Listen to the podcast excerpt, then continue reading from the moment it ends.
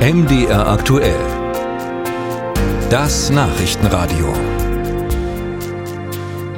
Die Städte mit der deutschlandweit besten Energieeffizienz liegen in Sachsen. Das berichtet das Handelsblatt und beruft sich dabei auf ein Ranking des Branchenverbands BUFEC. In dem finden sich beispielsweise Hersteller von Wärmedämmungen oder Firmen, deren Geschäftsmodell der Austausch alter Fenster und Türen ist.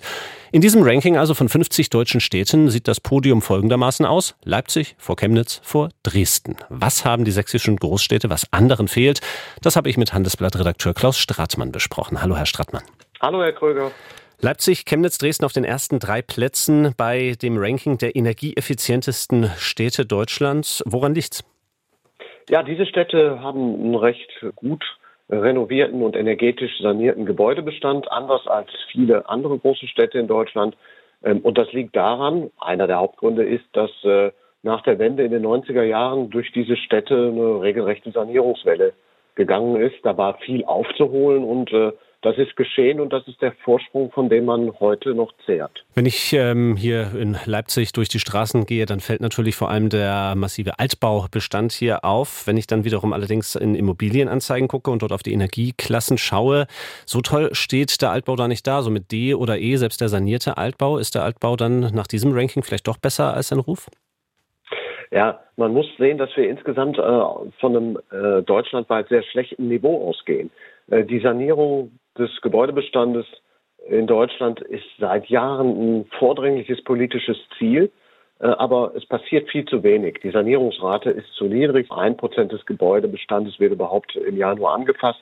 Dann ist das eigentlich nur ein Hinweis darauf, dass es deutschlandweit schlecht bestellt ist und in anderen Städten sogar noch schlechter aussieht. Also mit anderen Worten, Leipzig, Chemnitz und Dresden liegen vorne, weil es zum Beispiel bei Ihnen in Nordrhein-Westfalen so schlimm aussieht. Das würde ich nicht unbedingt so unterstreichen. Aber ja, da ist was Wahres dran, auf jeden Fall. Ja, gerade in den Ruhrgebietsstädten, das sieht man in, in dem Ranking, die sind unter den Top 50 auf den hinteren Rängen, so muss man das sagen. Und äh, das ist natürlich jetzt nicht wirklich äh, Podestplatz. Sie sagen jetzt, eine Sanierung wäre überall angebracht. Wenn ich so an die Debatten aus dem letzten Jahr denke, Heizungsgesetz, Gebäuderichtlinie der EU, da ist ja auch gerade hier in Sachsen, Thüringen, Sachsen-Anhalt das Klima sehr vergiftet worden durch auch enorm hohe Ansprüche seitens der Politik. Ist da, wenn man jetzt so ein Ranking vor sich hat, etwas unnötig die Stimmung vergiftet worden?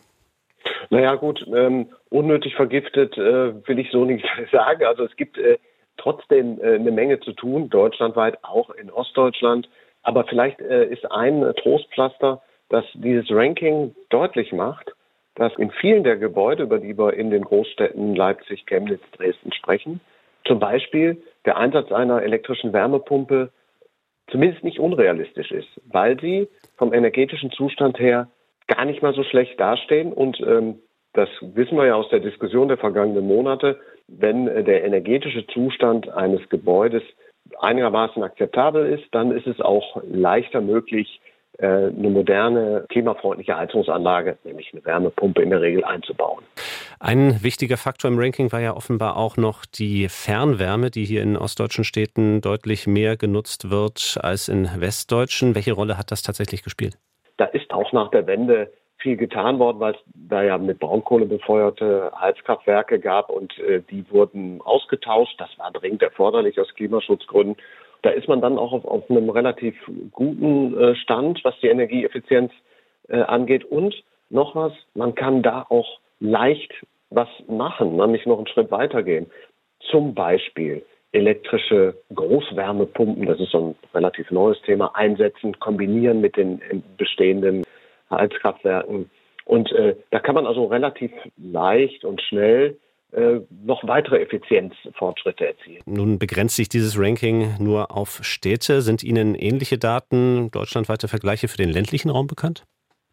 Was diesen Ost-West-Unterschied angeht, äh, kann man sagen, das ist auch im ländlichen Raum so. Da gibt es auch den Vorsprung des Ostens. Auch da gab es natürlich die Sanierung in den 90er Jahren. Das ist äh, vielleicht nicht ganz so gut dokumentiert, aber aus den Quellen, die ich so kenne, auch klar zu schließen. Auch äh, dort ist der Gebäudebestand insgesamt ein Tick äh, besser energetisch.